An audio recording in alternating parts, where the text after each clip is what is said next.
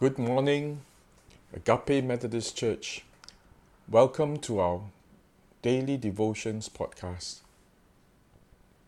I'd like to teach you a song today. It's a simple song that I sing when I'm stressed, or when I visit the sick and the dying, or meet with people who are going through difficult situations. The words are simple I'll cast all my cares upon you. I'll lay all of my burdens down at your feet. And every time I don't know what to do, I will cast all my cares upon you.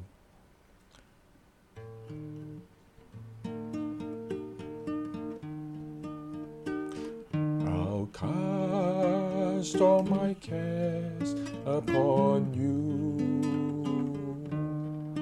I'll lay all of my burdens down at your feet.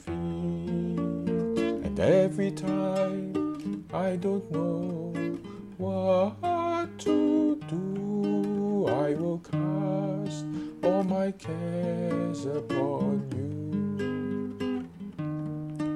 I'll cast all my cares upon you.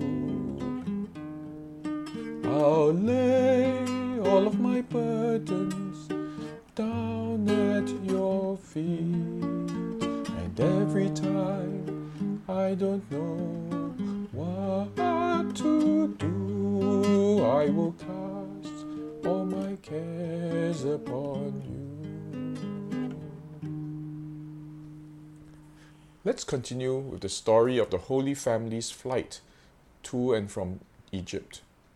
We read from Matthew chapter 2, verses 19 to 23. Matthew chapter 2, verses 19 to 23. After Herod died, an angel of the Lord appeared in a dream to Joseph in Egypt and said, Get up, take the child and his mother, and go to the land of Israel, for those who are trying to take the child's life are dead.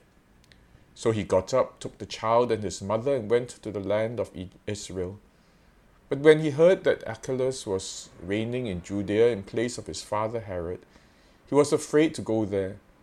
Having been warned in a dream, he withdrew to the district of Galilee, and he went and lived in a town called Nazareth.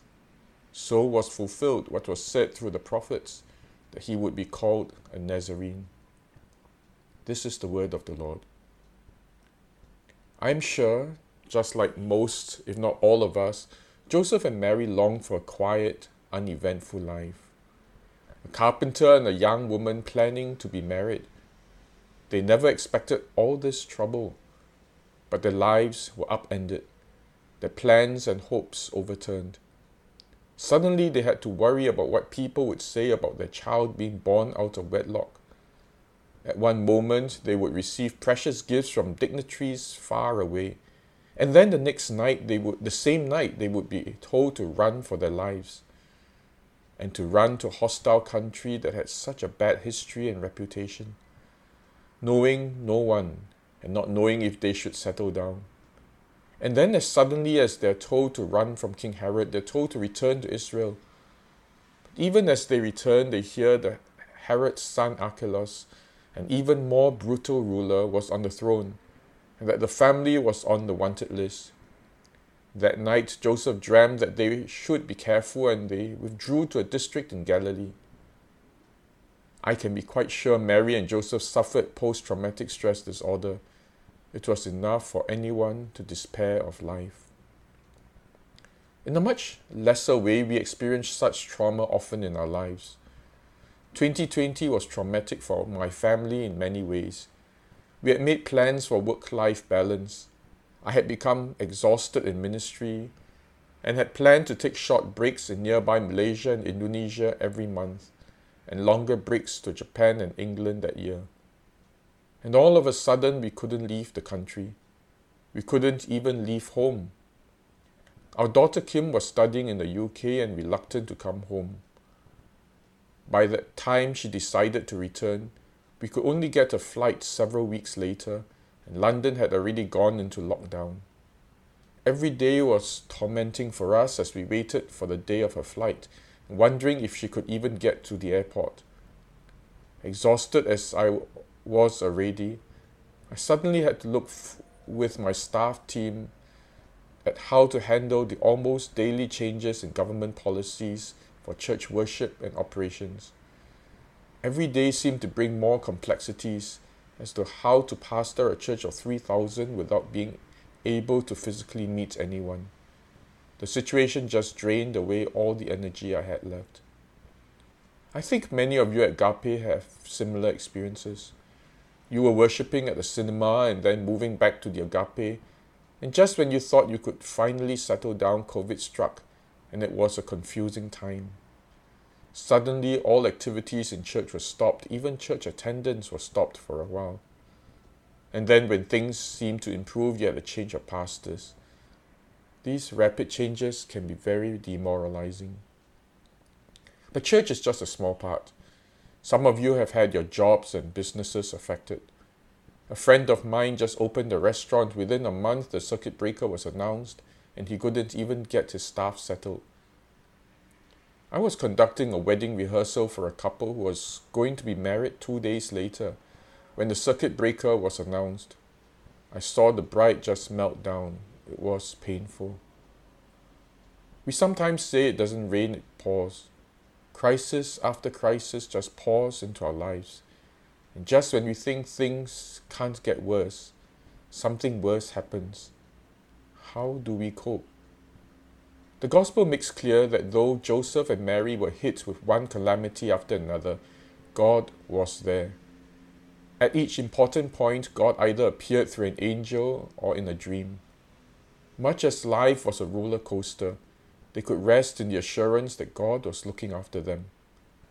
God may not appear to us often through angels or even dreams, but God has different ways of speaking to us. For some, it is through promptings within us. For others, it may be visions or even audible voices. And for many, it is the Word of God in the Bible. The most common one for me is seeing God's blessings scattered throughout each day. It may be a kind word spoken in a moment of distress, or it could be a gesture from a friend, a stranger, or even an enemy that warms our hearts. Ask God to open your eyes to see how He blesses you even in the midst of crisis. King David in Psalm 23 says to God, You prepare a table for me in the presence of my enemies. Imagine people of Israel in a siege and terrified for their lives. But they find that even in their circumstances, God has laid out a feast of blessings for them. But there is a bigger picture for your calamities. Joseph and Mary's flight to Egypt was part of God's larger plan for the history of the world. Granted, we are not in that league. And yet, I've discovered that my present sufferings and endurance play a large part in the lives of others and is part of God's plan to bless the world.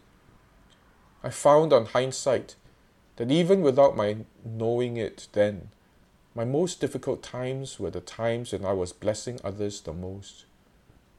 In 2 Corinthians chapter 1 verse 6, Paul tells the Corinthian church, if we are distressed, it is for your comfort and salvation. If we are comforted, it is for your comfort, which produces in you patient endurance of the same sufferings we suffer. Paul knew that his sufferings were never in vain, but as that his journey through suffering and his patient endurance would be a comfort and encouragement to others. It is the same for us. A friend of mine was widowed recently. In her anguish, she asked God what she could do. The answer she received was that she contact some recent widows to comfort them. Her doing so has started a small movement where widows caught on and began to visit other widows. I've heard good reports on how grieving women have been ministered to by her. There will be much good fruit in your suffering even when you are not able to see it now. Allow me now to share some tips about how to recognize and recall God's love for you throughout the day. This exercise is best done at the end of the day when you are about to go to sleep. It then allows you to sleep well, assured that God has been with you throughout the day. So, let's start. will you now close your eyes and try to visualize first your surroundings? Perhaps you're in a car. Well, if you're driving a car, don't shut your eyes, but, but you might be sitting in your room. Can you just visualize where your bed is or where your writing desk is? Where the various pieces of furniture is? Just get used to visualizing. Okay? Now then, say a prayer. Let's pray together. Lord, you have loved me very much. And you have poured your blessings into my life throughout the day. But God, so often I'm not able to see it. I remember the troubles, but I can't see the blessings. I pray now that as I recall the day's happenings, that your Holy Spirit will bring back to my mind all the blessings that you have given to me. Help me to remember and be grateful. I pray in Jesus' name. Amen. Okay, then, now with your eyes still closed, cast your mind back to the morning. Or if you're not doing this at the end of the day, you can cast your mind back to 24 hours ago. What were you doing at that time? Pause now to think Bring your mind back to 24 hours ago. What was happening to you? Perhaps you remember now lying in bed and then sleeping. And then when you wake up, do you remember anything that was joyful, was good that happened to you? Maybe God poured His love into your heart. Maybe it was a kind word that your husband or your wife or your child or your parent or someone said to you. Maybe on your way to work or to school, you received kindness from someone, a stranger, And then you move on minute by minute. When you reach your place of work, when you reached your school, did you, your friends, did your friends welcome you? Did they say anything that was good? Did you receive good news? And then you continue this exercise events after events or hour after hour. And as you think of how God has blessed you, just whisper to God, Thank you very much. Okay, you get the idea, you go through to the end of to where you are right now.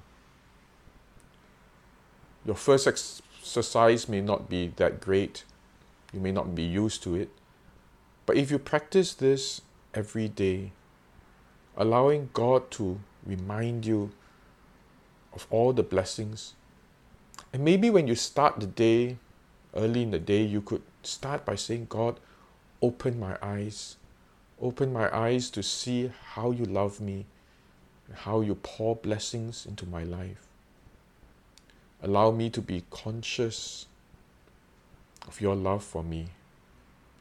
Okay, if you pray this every morning.